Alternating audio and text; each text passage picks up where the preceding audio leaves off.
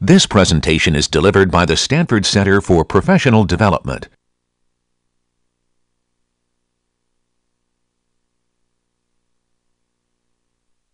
Hey everyone, welcome. Uh, I don't have any handouts for you today. Um, uh, a couple of clarifications. Apparently I goofed and I made it uh, made the assignment due on some non-existent day next week. Uh, it is due Wednesday evening, um, which is the 28th, not the 29th. Um, that should be ample amount of time to actually get the assignment done, so I'm not worried that people are going to be all of a sudden flustered. Um, but it was always intended to be due Wednesday night. I think I even said Wednesday night in, in class. I'm sure I did. Um, uh, but otherwise, that is due Wednesday evening. You will have one more assignment going out on Wednesday.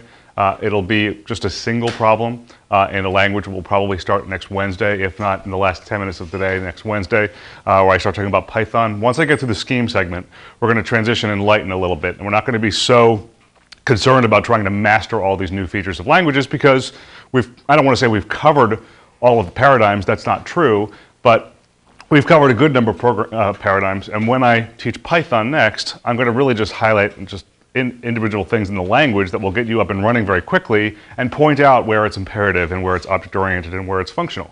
Okay, so that's what we'll do. Um, uh, throughout the rest, of the, uh, the rest of the quarter. I'll probably introduce you to a few of the languages that I happen to know, just so you can see them and, and really just trust that just because you don't know them, that it's pr- actually pretty easy to learn them. Um, today I want to focus on Scheme. I probably will not keep you the entire time. I have two things I want to do, um, and then I will uh, probably just let you go and go on the, this virtual five-day weekend. okay.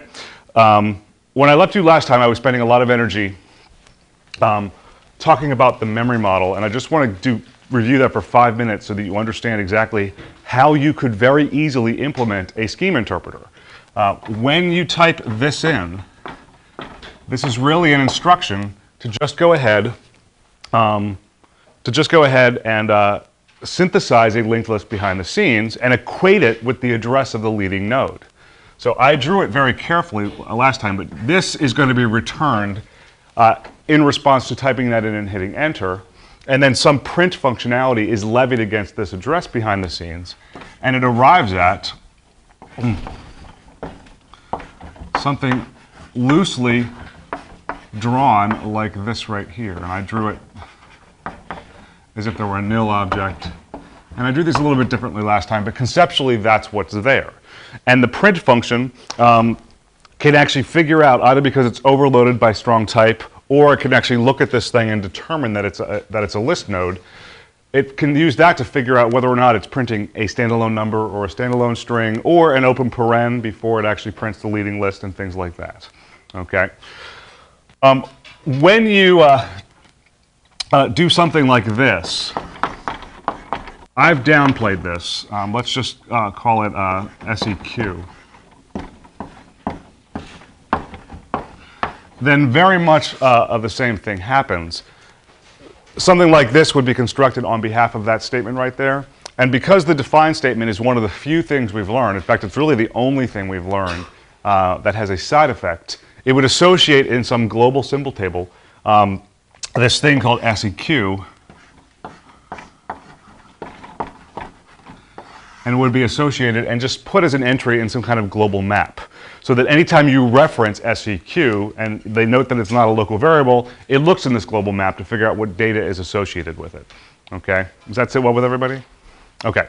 So let me just make it clear how, um, uh, how lists are shared and that it, because we don't allow lists to be updated, the aliasing problem is never dangerous like it is in C.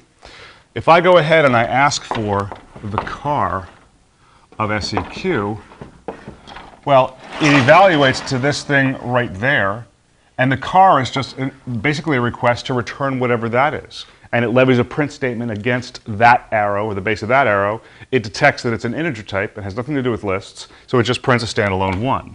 When I do this, cdr of sequence, it's just a request to go and grab that, okay, which itself is a list just like the leading list is. It just happens to have fewer nodes involved, so that's why it prints out 2, 3, okay? Um, the cons instructions are more interesting. If I do something like this,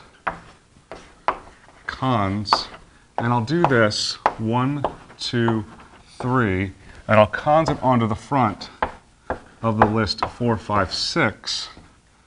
I will be uh, exhaustive in the drawing here. What happens is, th is this is synthesized.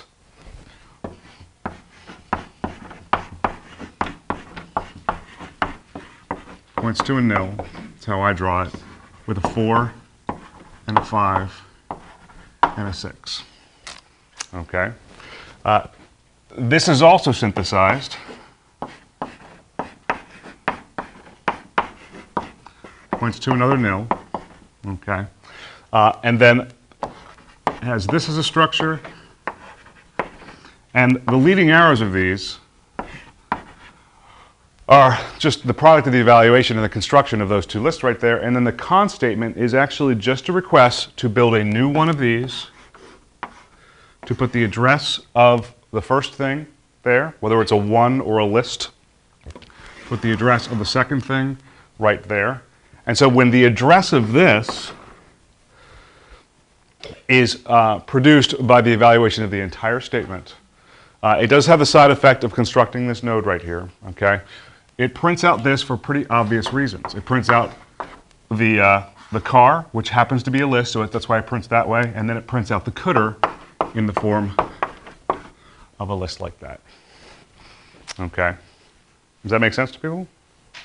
Okay, question? Uh, how does it know that the cdr points to a list and not to something like? Well, the cdr, no, the cdr is supposed to always, I mean, at least in our in our subset of uh, of um, scheme, it always points to a list. Uh, now that actually isn't true in real scheme. You can actually construct what are called dotted pairs.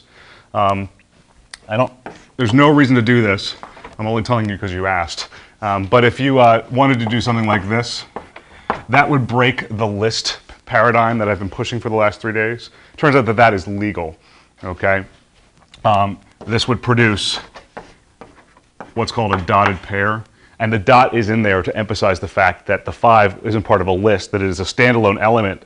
Uh, it's, it's actually an integer that's in the cdr field. Okay, without this, it means that the cdr has a list, which points to five. Um, I'm not saying that this isn't important. It's just that I'm only talking about scheme for six or five lectures, not uh, 12. Um, some of the data structures that do exist in Scheme that I'm not talking about, they have the notion of associative, of associative maps.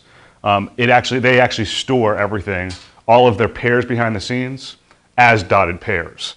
A and if this is incidentally, uh, uh, the values are lists, then the actual serialization or the printing of it would look like a normal list. But if you mapped integers to integers, then you'd have all of these types of things being stored by the map. Okay, does that make sense? Uh, Scheme actually has, um, uh, has vectors, which are really the equivalent of arrays. Uh, and it actually also has these things called maps, okay, which use a little bit of hashing behind the scenes. Okay, make sense? Okay, awesome. So let me just emphasize a few things. I want to construct this list two different ways. Okay, I'm going to do it one the obvious way. Uh, right here, cons 1, 2 onto the front of 1, 2. Uh, and this as an example is actually pretty much coincident with whatever's happening up there.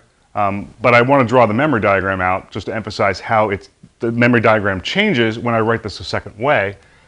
I would have this point to this right here, which points to, hmm, oops, yeah, that's right. Would point to a 1, would point to a 2, and, and this would point to an independent list with a 1 and a 2. Sorry, I didn't mean to smush that, but it just kind of happened. Okay, but you get that there actually are four linked list, I'm sorry, there's five linked list nodes combined. Okay. Do you understand that this right here, this is trickier. Here's the 1, here's the 2, and there's the nil.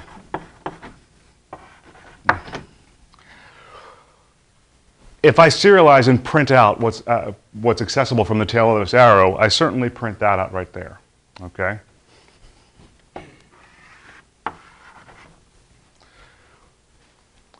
The, uh, the print algorithm is so blind to memory management that it doesn't actually care that there's some internal aliasing going on.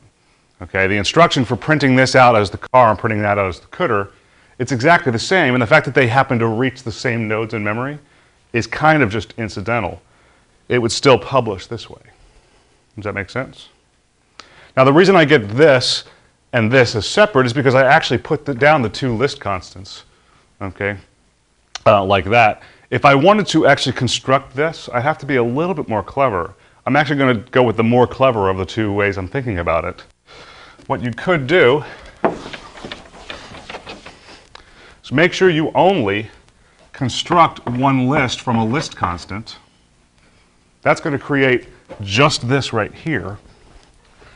And then do this. Um, lambda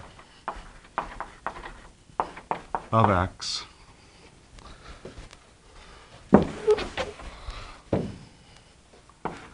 cons x onto x and make sure the argument is a list so it can be the second argument of the cons that's inside that lambda. Okay?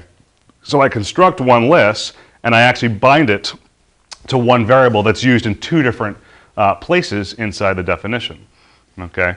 So this really is an instruction. Don't think about it from a data standpoint. Understand that x and x are both associated with references to structures, and it's saying to populate the car and the cdr field of some new con cell with exactly the same tail. Okay? That's how you could do this. Okay? Make sense? Okay, good. So what I want to do, uh, before I talk about uh, garbage collection, which will be kind of this high level and just a lot of drawings, it's not really difficult, but it's actually pretty interesting to understand. Um, I want to go over uh, what somebody referenced in a question on Monday, the equivalent of the dot, dot, dot. Okay? There's not much reason to learn the dot, dot, dot in a course that teaches scheme over a course of five lectures, except for the fact that it is a paradigms class and we're trying to compare and contrast features of languages. Uh, it also allows me to implement the full map operation. Okay, we've been pretending from an implementation standpoint that map is always unary map, and I wrote that last time. I'll write it again in a second. I actually want to write generic map that takes some function object and either one or two or three or four lists, depending on how many arguments uh, the first the, the actual function object can deal with. So we're pretending, we've been pretending that something like this, uh, bu- bu- bu- car, one, two, three, four, five, six, seven, was the only type of way you could use map, using it as a unary function. Car is certainly a unary function, uh, and this would produce one, three, oops, five. um, uh, and all the cdrs would be ignored. But again, just consistent with the idea of a map, it transforms one list of length 3 into another list of length 3. If I do this,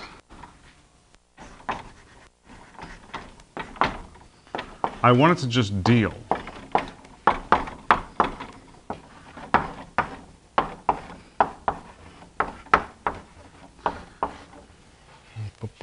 That's right. I type that in. I want it to generate uh, 111 and 422. Okay? To emphasize the fact that this doesn't have to, to choose whether or not it's being used as a three argument or a function or a four argument function, I could do this. I could map uh, times over mm, the list one and the list two and the list three and the list four the list five. I'm not saying that this is the way you'd want to realize fact five factorial, uh, but nonetheless, this is supposed to trivially collect all of the cars of the list, set them up as pairs of arguments, apply this to that set of arguments, and come back with, uh, as a list, the number 20, oh, 25. Where am I getting that? Um, da, da, da, da, da, 120. Okay. Does that make sense? I have a ton of examples on the very last page of, I think, handout 32, um, about how map can be used as the generic map. Okay, not, not a ton, but just enough to illustrate the idea.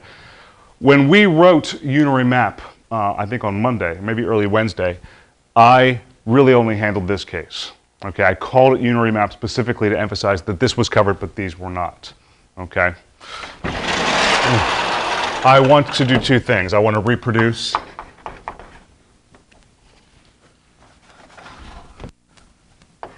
define, I'm going to call it unary map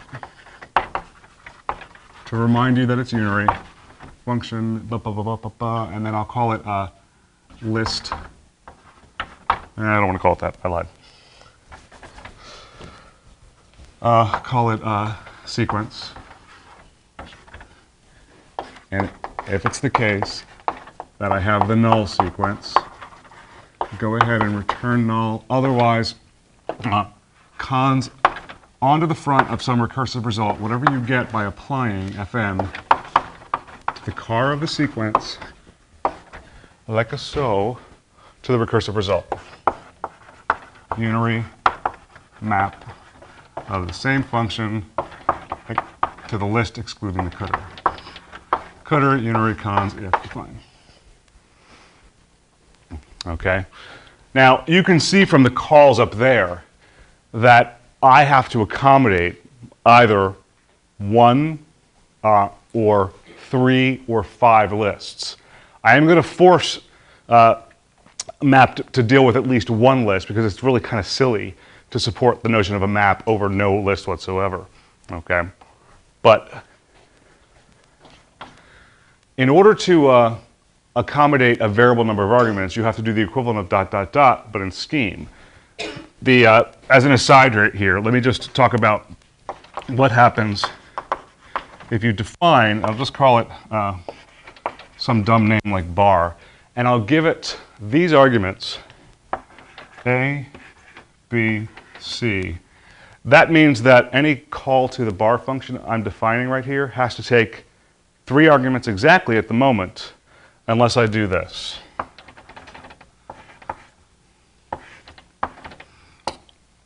And that's fine. The dot in this context just means that everything that comes after argument three, like arguments four and five and six, if there are that many, that they should all be collected and put into this thing as a list called D. Okay? Does that make sense to people?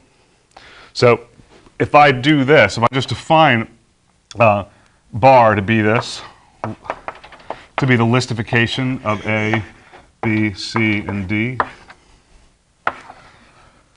List just basically takes all of these elements and wraps an extra bookend of parentheses around it. Okay?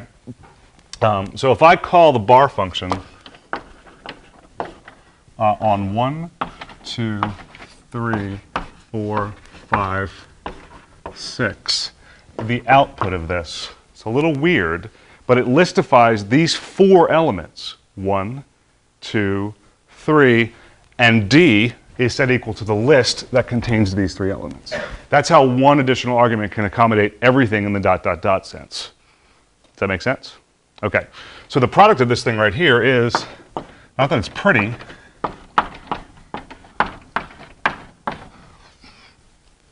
would be that right there.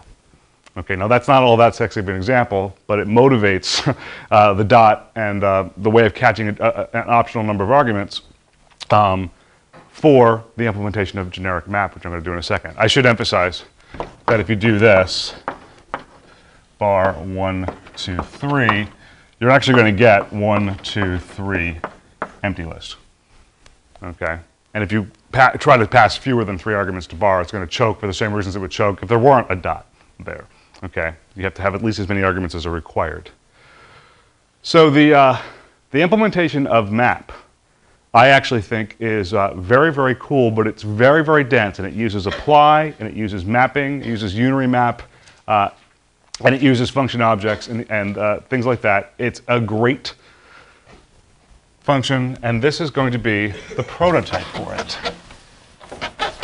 The reason I wrote unary map is because I actually use the implementation of unary map in the implementation of generic map. Define I'm just going to call it map. We'll pretend it's not a built-in, and we've just discovered the idea of mapping and scheme, and we're implementing it for everybody. You can uh, take map. You have to take uh, something that evaluates to a lambda or function object. Uh, I'll take uh, uh, something I'll call first list, which is required, and then I will actually have a final ug- argument called other lists, which because of the use of the dot, that's supposed to be all one line, um, because of the use of the dot, any, a second and third and fourth and fifth list will themselves be bundled in an additional list. So they actually are carried around via one argument called other lists. Okay? Does that make sense? I'm going to assume for simplicity that um, all the lists are of equal length. It turns out the real implementation doesn't need that. It just uses the smallest of all the lengths to determine how, length, how long the product should be. And if there are any extra arguments in some lists, they just ignore them. But I'm just going to, for simplicity, I'm just going to assume that the length of first list is the same as the length of any list inside or all lists inside other lists. Okay? If it is the case that, um, regardless of what the function is, null uh, first list, then I'm just going to assume that there's no mapping to be done. That for whatever reason I was given maybe a, a ternary function or a, a function that takes 10 arguments, but I was handed five or 10 empty lists, or three or 10 empty lists. Okay, in which case the product should just be the nothing list. Okay, that makes sense? Otherwise, what has to happen is I have to cons on the result. I have to figure out how to collect. In this case, this number was produced out of those three numbers. That makes sense? Okay. Uh, obviously, I'm going to plus these. These two lists, the, uh, in the context of this implementation so far, first list would be bound to that, right? Uh, and other lists would be bound to this.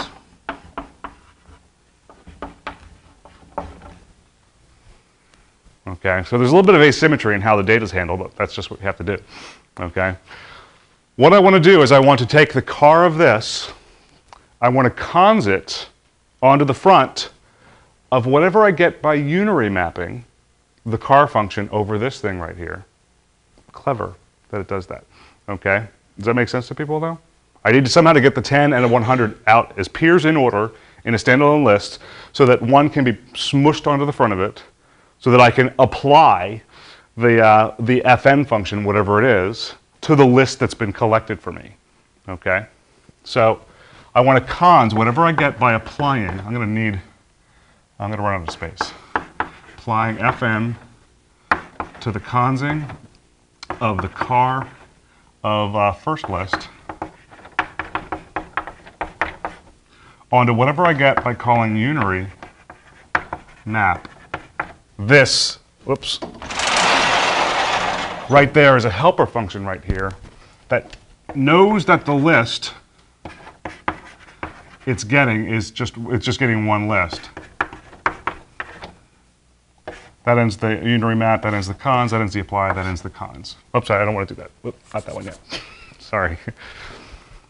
Okay, so do you have faith as to why this is going to work? You may ask why I need the apply right there. Why don't I just invoke fn like the function it really is? The problem is that fn, look at the plus. Plus doesn't take a list of integers, it takes a, a sequence of integers that follows it with no intervening parentheses. Okay, does that make sense? Okay, so the apply has to basically get the plus or the car or the cons or what, the multiply onto the front of the list that's assembled by this thing right here. Does that make sense? Okay. Then what has to happen is I have to cons this onto the front of what I get by recursively mapping this function over all of the lists where they've all been replaced by their cdr. Does that make sense to people? So I have to somehow get, um, let me bring, blah, blah, blah, Did I erase it? Didn't mean to. Now, even though I'm handed the data this way right here, I have to somehow uh, assemble the data for the recursive call to look like that and that, and that. Okay, I have to make them all peers again for the recursive call to map to work out. Make sense? Okay. So the second argument to this cons, I'm actually going to have to indent over here. So just really assume this right here is just exploding over here so I have space to write everything. Okay. I certainly have to unary map cdr over other lists. Okay, that at least gives me um, uh, the list with the 20 singleton and the 400 singleton inside. Okay, what I can do then is I can cons the uh, cdr of first list onto the front of that. That at least gets all the cdrs to be peers. Okay, does that make sense to people? So there's that. Then I also want to cons fn onto the front of that. So what I'm basically doing is I'm setting up, I had this asymmetry with the lists. I made the argument, the cdrs symmetric, and then I have to get fn onto the front of it. Because fn isn't actually what's um, uh, being invoked right here, it's map that's being invoked. So what I can do here is I can apply this map routine that I'm writing to this right here. Okay? Does that make sense? So in the context, let me just do, I can actually trace to this. I think it'll be pretty good if I do it. Let's uh, concern ourselves with just enough of a trace to convince yourself that this is going to work. When I do map, and I'll just do, um, uh, I'll, I'll map the list function over 1, 10, 100, 2, 20, 200. And that, uh, I should do one more. 3, 30, 300. This is supposed to give me three lists back, the list 1, 2, 3, the list 10, 20, 30, and the list 100, 200, 300. Okay? Make sense? Okay. So the initial call actually has to take this one and, I'm sorry, the initial call actually takes the first piece of data and binds it to the thing called first list. Everything else is bundled in a second list. So those are my two arguments to this function. Okay. What the uh, this does right here is it uh, takes that and causes it onto the front of this. So th that unary map call actually produces a list 2, 3 out of this. This one is the car. The first innermost cons call actually gets the car onto the front. Okay? And then when I apply fn, I get the fn onto the front, which is list in this case. And that's how I get the list 1, 2, 3 out of it. Okay? Does that make sense? That's the easier of the two to follow.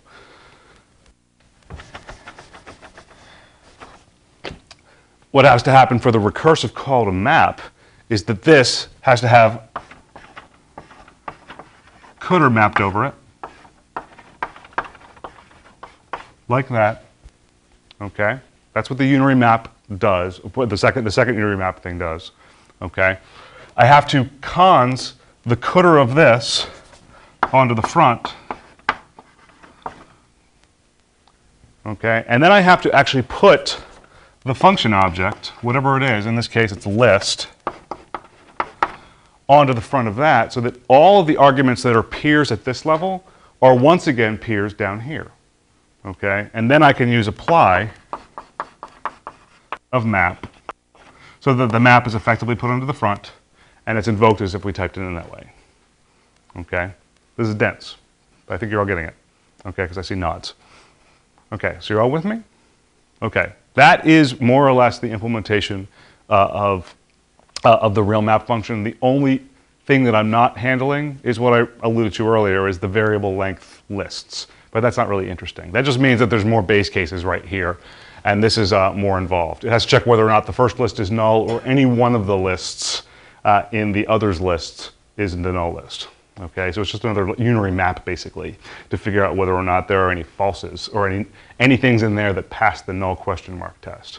Okay, question? Should We have a left bracket after this, uh, after the first. A left bracket. Which board? Yeah, this one, What did I, a list, a list bracket, you mean just more parentheses right here? in the middle. After the Uh, no, no, no, no, no, no. These right here, this list is cons onto the front. So this used to be the list, the product of the, of the last of all the cons calls right there. Does that make sense? And then I consed whatever fn was. In this example, it's last onto the front. Okay? And the four arguments that were passed to the initial call, one, two, three, four, are sort of peers again in this list right here. Okay? They've all lost, well, these three have lost their cars. This doesn't, it's not supposed to lose anything because it's supposed to be passed through verbatim. Okay? And then when I apply the map, this effectively takes this onto the front. And the map says, okay, there's the function object and there are three peer lists after it. Okay? And it invokes it like the original call was made. before 20, before 20. Uh, no, no, no, no, no, no. This right here, because I consed the cdr of the first list onto the front of it, it made took the asymmetry where this was in a list of lists and this was just a standalone list, and it put this list onto the front of this one. So they're all peers. So there shouldn't be any extra parentheses in front of the 20. Okay? There was, but then I pulled that parentheses in like it's on a spring and I smushed in the list 10, 100. Okay, does that make sense? That's kind of what I think about cons doing. Okay, all happy?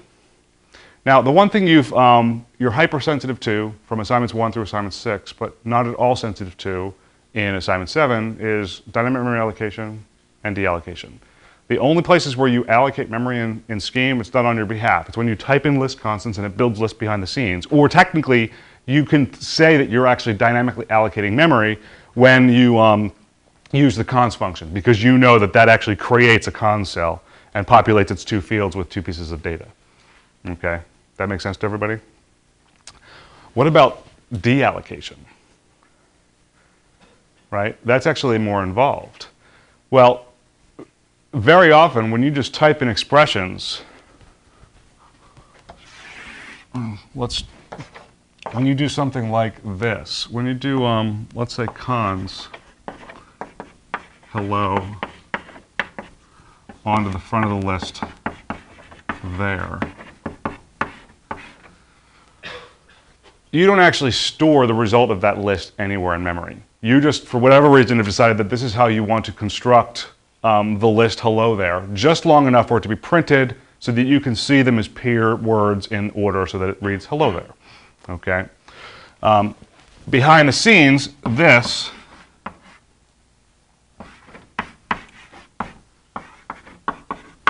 is constructed on your behalf. The hello and the there are a little bit more involved, but conceptually you can just assume that what they, what they address are scheme strings. You're returned this right here. Okay. Uh, and then after it uses the tail of that arrow to figure out how to print the list, hello, uh, space there, uh, it actually, in principle, could deallocate the list for you right then and there. Okay. It can recognize from the statement, um, as simple as this one, that there are no side effects whatsoever. Like the result of this list isn't being attached to some variable via define. It's not being passed to fu another function. It's just this little hiccup of a statement right there that actually prints something, and then after that happens, the memory can be reclaimed. Okay, we're all in agreement? Well, actually reclaiming it, that's algorithmically difficult when you learn about linked lists, but eventually you get very good at it and you know exactly how to do this breadth first traversal of the list and free all the nodes along the way. Okay? And if you want to think about it, you could do this. You could just say to free anything is to just free that, free that recursively, and then free the cell. It's as simple as that. Okay, it might, it's hard for you to do that in 106B when you first learn it, but eventually you get very good at these things and you just kind of do it. And once it's done once, you just forget about it because it really basically covers the deallocation of everything. There are situations, even in the scheme that we're learning, um, where the linked lists that are built up actually do have to persist for a little, a little while, but it also wants to be able to detect later on whether or not a list has been orphaned so that it can actually free it once it does detect that it's been orphaned. So let me just forget about functions for a minute. They're their own beast. Let me just use define and just define some global variables, which uh, it comes up more often in Scheme. I don't want to say more often, but certainly comes up. And we use a few globals in Where Am I, but not very many. Uh, we use globals, but we define constants, which is what you're supposed to do when you're dealing with globals. But just imagine the scenario, and I'm only interested not in the elegance of the coding solution, but how memory management works. If I do this, then you know that there's a linked list that's formed in memory, and the tail of the leading arrow is bound to and associated with the symbol called x, and it's stored permanently or semi-permanently in a map. And I say semi-permanently because obviously the map comes down when you quit Kawa, and it also um, can change if I were to redefine x somewhere later on. Okay, but on behalf of this, x is associated with some list one, two, three. Period. Okay. Do you understand how the, the node that holds the one and the node that holds the two and the node that holds the three, that they all can't be reclaimed right now. Because I can refer to X anywhere down the line until uh, Kawa quits. Okay? Let's say I do this. Define Y to be the cdr of X. All that does, because what cdr X evaluates to, is it basically points to that. I, I just I know it's obvious to you pictorially, but just I'm going to depend on this observation is that one is addressed by just one thing. Okay, the two and the three are effectively reachable from two different symbols. Okay, so I go on and I include a few statements that have no side effects that are of interest to the drawing, and I go ahead and say, you know what, I don't like the fact that x is defined that way. I want to uh, uh, associate it with the list four or five. So X stops pointing there, and it points to this list four five. Now you can even see the one, it's like over like the edge of a cliff there, the way that the drawing works out, okay? So if um, whatever scheme environment you're dealing with is detecting that memory is dear and it actually would like to um, clean up orphan memory for you, deallocated memory, do what's called garbage collection. That's terminology that's used in all modern languages, really. Um, it really should understand or it has enough of a structure in place to not touch the four and the five, and not to touch the two and the three, but to, to reclaim the one if it wanted to. Okay? Does that make sense to people? So, just in this drawing, 80% of the con cells are still uh, actively, are, are, are, still reachable from some symbol. Okay? One of them, 20%, um, is not reachable. Okay? The system could just leave it orphaned for a while, but eventually, when maybe it's waiting for I/O or it's waiting for a network connection or doing something where it actually doesn't have anything else to do, it might say, okay, well, since I'm not doing anything meaningful, I'll go and do garbage collection. So you might ask, well, how could it actually do that? Well, one technique um, is that uh, some systems might actually go ahead and decorate these nodes with what are called reference counts. Those aren't little commas and uh, dots, they're actually zeros and ones. Okay? Before x was reassigned up there and it was pointing to this, I would have had 1 and 2 and 2 there. Does that make sense? Okay. Um, I'm sorry, I would have had 1 and 2 and 1 because this would be 2 because the 1 and y would be pointing to it. But this would still be 1 because only the 3 is pointing to it. Um, only the 2 is pointing to it, rather. Okay. What, uh, the problem with reference counting is that the real, um, the real version of Scheme actually allows you to um, update list the cells of list nodes or uh, cons. I'm sorry, update the car encoder fields of con cells um, in place. So you actually can uh, program with side effect, and that basically means that if you want to, you can create a circularly linked list. Okay. Um, that would mean everything in that list would have a mutual reference count of at least one, even though it might be this orphaned ring of friends. Okay, does that make sense? Um, so reference counting doesn't actually work if it wants to be able to reclaim everything. So what happens is that this is very, very high level, but I think conceptually this is a better takeaway point, and it's not important that you know how to implement it down to the semicolon, um, every single time you call cons either directly or it's called on your behalf because you just type in a list constant or you even use a define, define a, a foo, a define a factorial as a function, it actually stores the code in list form. But you can imagine uh, there being something of a master con set, okay, um, where every single con cell that has been uh, created but yet to be deallocated is just cataloged somehow behind the scenes. Okay, and maybe this actually points to a 1, and maybe this points to a 2. I'm sorry, maybe this points to a uh, 2, and that points to a 3. Uh, and this doesn't point to anything. Or I'm sorry, this points to 2 because it's a 1, but nothing's pointing to the 1. So I'm being a little bit more elaborate in my drawings of that over there. Does that make sense? This could be a 4. This could be a 5. This could point to nil. I should do this the same way.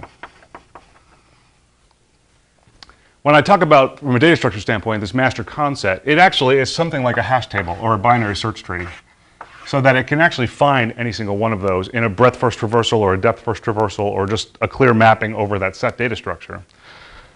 Then we talk about this symbol table or the symbol map where things like X are associated with that right there. Okay? and things like uh, y are associated with that right there. Okay, so I'm just being a little bit more structured in my drawing there of, of the two lists that are relevant to that rightmost board over there. Okay. Now, how would this as a system know that this con cell can be reclaimed. The fact that it's pointing to 2 is of no interest to anybody whatsoever except this orphaned 1 field. Okay, and it's not like just because it has a hook on this 2 field that anyone can discover it. It is really gone. Okay, but this and this and this and this all have to be preserved. Okay, they cannot be freed by some garbage collection process that's running in some low priority thread in the background. Well, the algorithm that works beautifully in the scheme setting Okay, and it actually could technically work in any setting uh, if you can actually control um, uh, how assignments are done and who actually gets, how, how pointers are handed out. Um, what could happen is the low priority garbage collection thread could say, okay, I'm about to go and clean up the garbage. Okay, but in order to do that, I'm going to go through this three, this three stage process. I'm going to go and I'm going to, uh, I'm going to assume that every single one of these things can be freed. Okay? And it goes through and it marks every single node. Attached to some node is some Boolean or some little bit of one or zero that's set to zero, meaning that if I ever see you again, or I see you in the near future again, and that bit is set to the frowning face, then I'm going to assume that you can be freed because no one cares about you. Okay? Does that make sense? But then, before it actually goes and sweeps the garbage, it comes and say, okay, symbol table, this is your last chance to go and save uh, whatever con cells you think are important. So from this standpoint, it says, okay, I'm going to do a depth first traversal of everything that's accessible from any node in the symbol table here. And this is going to traverse and say, you know what, no, you got to keep that, and you got to keep that, you got to keep the four and the five that are associated with it. Okay? Does the same thing for the 2 and the 3. And in the process, because 1 is truly orphaned, it's not reachable from anything that's in X or Y. So the third of these three steps, it says, master concept says, okay, I gave you your chance. I hope you were good about it and, and accurate about it because I really am going to go and commit to deallocating, operator deleting or freeing, or, or, letting garbage, uh, Java's garbage collection do whatever it does to go and reclaim that right there. Okay, so the actual con cell set, I, that's not real terminology. I'm just making that up to, to so I can call it something. Um, uh, it's only slightly more bloated than it ever needs to be in terms of over allocation, but it always has the option, if it feels that it's too bloated, to go through and clean exactly what isn't needed anymore and spare everything that is needed at that point. Does that make sense? Yep. Why you make two passes over the master concept instead of just marking everything that needs that you, Instead of marking everything you can do to then just deleting what you can. Well, the, the problem is, is that um, you, I, you actually, you technically don't need the first pass if every single time you create a new con cell, it's automatically marked with the frowny, frowny face, right? Uh, I'm just, I'm worried about the situation where something like this might be created during the sweep. Okay, so it's probably better to actually, when this thing is allocated, it's allocated for a reason. Okay, and that uh, the smiley face bit or the don't sweep me bit is set to be high. Okay, because at least initially you're optimistic in saying this is probably going to contribute to something for a while. Okay, in that case, if you just can't trust what these values were um, ahead of time, then the initial sweep has to go through and say, I'm marking all of you for deletion. Okay, but there are certainly ways of optimizing it. Um, I, I haven't just I haven't thought all the way through because I haven't actually implemented something like this yet. Okay, does that make sense? Okay, so yeah, go ahead. Wouldn't it not necessarily work because you could set them all to false first time through that you create them, and then you do a sweep, and then at that time, then it's being marked by another, like by a variable, and then, so you set it to say, no, don't clean me up. Right. But then it gets changed before the next sweep, so it would say, oh, no, don't clean me up, even though it's still not being. Well, normally the garbage collection happens in this binary lock critical region series, so that um, con cells would not like, would not actually be created during the sweep process. Um, now that's counter to the to the defense I was giving as to why by default I would associate this with a smiley face or whatever. Um, that just might be a, a heuristic to say I'm assuming it's in use because I'm actually defining it right here. Um, but I mean, basically, you're talking about a race condition threat, uh, and it, it could just solve that using concurrency, like we learned a couple weeks ago. Okay, you guys are good. Okay, so for the intellectual curious, I know a lot of you are just doing nothing at all this weekend because you're just going to be so bored. So if you want to learn about um, other languages um, that are purely functional languages, at least mostly purely functional, uh, just go to Wikipedia and look. Up. I'm just throwing these at you. I'll actually talk about one or two of these in the, the last few days of the lecture of the course. Look up Scheme. Look about ML. Look up something called Haskell, which I'm still planning on bringing someone in to talk about. Uh, and then there's this other language which is absolutely hilarious called Erlang um, which actually I use, well, I don't use, but a lot of people uh, at, work use, um, because not only does it happen to have really good functional characteristics to it, it also happens to deal with distributed systems very nicely. Um, kind of a weird mix of features, but that's why people use it. Scheme you know a lot about. ML, uh, short for meta lizard, don't ask. Um, it's actually short for meta language, but I, I, I always say it's short for meta lizard because that's the name of some interpreter um, where I learned ML. Um, ML is a strongly typed version of Scheme. It has a different syntax. It uses square brackets instead of parentheses in a lot of places. It has a different notion of cons and car and cdr uh, and how it actually dissects lists and builds them up again. Um, but as opposed to Scheme, which is like, I don't care about types. It's only if I'm actually trying to do something where I depend on the types that I'm actually going to holler with, with some kind of runtime error. ML actually has a little bit, even though it's purely functional, it has a little bit more of a compile time element because when you define functions, uh, as opposed to scheme, it'll infer type characteristics about everything that's making up the function. So if you do something like um, x plus 2, it can see that 2 as a token is an integer, which actually constrains x to be an integer if it's going to be compatible with the plus function that deals with the integer domain. Does that make sense? And then it can detect that the function itself is one that takes one integer and maps it to another integer, and that is itself a data type. It's kind of like a, a function pointer type that knows how to take two void stars and return an int or another void star or something like that. Um, so scheme is functional, uh, weakly typed. ML is a functional language, uh, and it's strongly typed. I don't know very much about either of these two languages. Some of my TAs do. I just know that they're more the rage this, uh, recently. I, I, don't know whether it's because it's fun or they think they're great great uh, uh, languages. Um, but these are other buzz languages that come up in programming language circles uh, these days. Um, I don't know any, I'm sure that there are practical uses of Haskell or else it wouldn't exist. I don't know what the motivating factor for designing it was. I just know that it is a functional language. Um, it's very Python-esque in its functional language uh, characteristics. We'll learn about Python come Wednesday. Uh, and Erlang, I actually will have to just do some research and tell you what that is about if we have the time. But nonetheless, you have this, this little bullet list of things you can look up over the weekend if you're curious about what other functional languages there are out there. Okay?